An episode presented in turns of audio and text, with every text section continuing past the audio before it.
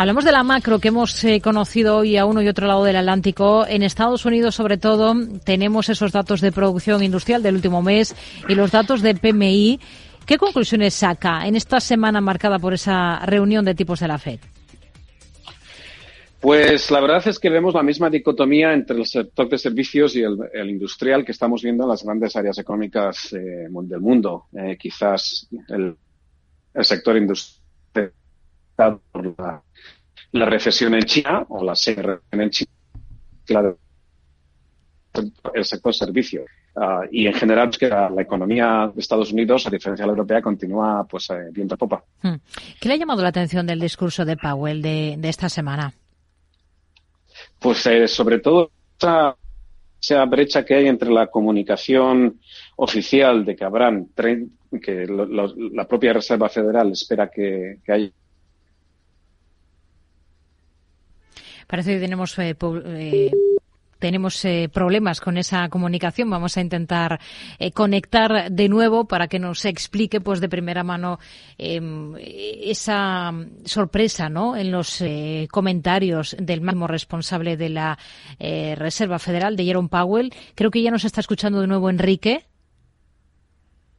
Sí, perdonad, perdonad. Pues nada, veíamos, eh, lo que nos llama la atención es esa brecha entre eh, la postura oficial de la, de la, organización de que espera tres cortes el, el 2024 y el mercado que pone en precio casi seis. Quizás ha habido un poco de, de, mala comunicación por parte de Powell y hoy hemos visto al miembro de la Reserva Federal, Williamson, intentando corregirla, eh, empujando un poco contra la, esa percepción hmm.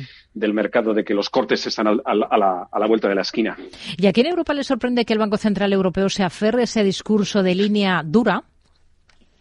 Pues la verdad es que sí, nos empieza, nos empieza a sorprender. Sobre todo, pues estamos viendo unos datos bastante malos en la eurozona. Eh, parece claro que estaremos cuando, cuando, menos en recesión técnica este trimestre y realmente, pues nos sorprende mucho ver, por un lado, la Reserva Federal sonar eh, empezar a anunciar casi eh, que, que, los recortes se, se, acercan, mientras el Banco Central Europeo, que tiene una economía en una situación mucho menos bollante, pues mm. eh, se resiste.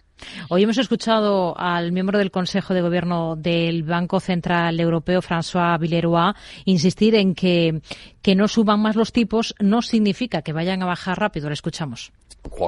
Considero que podemos decir que, salvo soco sorpresa, hemos terminado con la subida, pero no significa una bajada de tipo rápida. Del mismo modo, el gobernador del Banco Central de Estonia ha dicho que no hay razón para considerar un recorte en un futuro cercano y dice que es necesario esperar pacientemente. Mientras tenemos datos eh, macro aquí en la eurozona, datos de PMI que hacen que pensar en que se intensifica bastante ese deterioro de la actividad del sector privado de diciembre, ¿no? Pues sí, eh, sobre todo en el sector industrial, donde estamos viendo los, los, datos, los peores datos, y donde la verdad es que los datos que están saliendo en Alemania, con el retraso típico de estos datos, están confirmando las peores expectativas del, de los sondeos del PMI. Eh, realmente, como decíamos antes, nos sorprende bastante ver esta, este discurso duro por parte de los miembros del Consejo del Banco Central Europeo, dado pues el cariz de las, de las noticias económicas que están saliendo en Europa. Mm. El euro, la moneda única, ha estado muy cerca en las últimas horas de avanzar hacia cotas de 1,10 frente al dólar. Ahora lo tenemos eh, pues ligeramente por encima de 1,09. Hoy está recortando con claridad. ¿Cuál es su expectativa para el cruce? Pues vemos muy difícil que, que suba por encima de, de 1,10 el euro eh, un dólar diez céntimos, eh, dada esta brecha que se está viviendo a ambos lados del Atlántico en, términos del, del, del, de los datos económicos. Tenemos la economía americana creciendo a niveles del 2-3%, mientras la economía europea pues estanca en, incluso es posible que veamos, es casi seguro que veremos una recesión técnica este, estos dos semestres, este, este trimestre. Y con ese, con eso de fondo es, vemos muy difícil que el euro pueda superar la barrera del, de 1.10 y quizás 1.06, 1.07 sea un, nivel más, más eh, sostenible para el euro. ¿Qué le ha parecido la decisión del Banco Central de Rusia de subir tipos hasta el 16%? Además, pronostica la entidad un crecimiento de más del 3% de la economía este año, 2023. Pues es bastante típico de un país con una economía de guerra, en el cual se utiliza la, la política monetaria sobre todo para intentar reprimir la demanda doméstica y para poder liberar recursos para destinarlos al sector, al sector bélico. Eh, por eso estamos viendo una, una política monetaria tan restrictiva con los tipos que casi ocho puntos por encima de la inflación. Hmm. En China hemos tenido alguna referencia. Dato de producción industrial del país crece un 6,6% interanual en noviembre. ¿Cómo lo ha visto?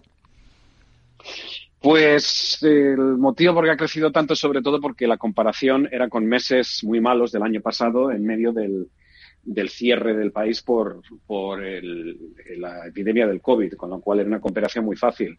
Si miramos quizás con el más, sería mejor mirarlo con el noviembre del, de 2021, y ahí sí que los datos no son tan buenos y que confirman que no acaba de, no acaba de remontar la economía china no acaba de retomar esa senda del crecimiento al 5 o 6% que, que esperan las autoridades. Hmm. Una cosa más, una encuesta de Reuters entre economistas concluye que el Banco de Japón comenzará a deshacer sus políticas monetarias ultra laxas ya en el mes de enero del 24. ¿Ustedes están en esa línea?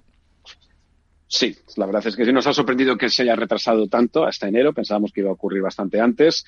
El mercado de divisas ya refleja esa expectativa con una subida bastante dramática del yen, de en torno al 7-8% desde mínimos. Y pensamos que ya no puede retrasarse más esa subida de tipos en Japón. Enrique Díaz, director de riesgos de Ebury. Gracias. Muy buenas tardes. Muy buenas tardes.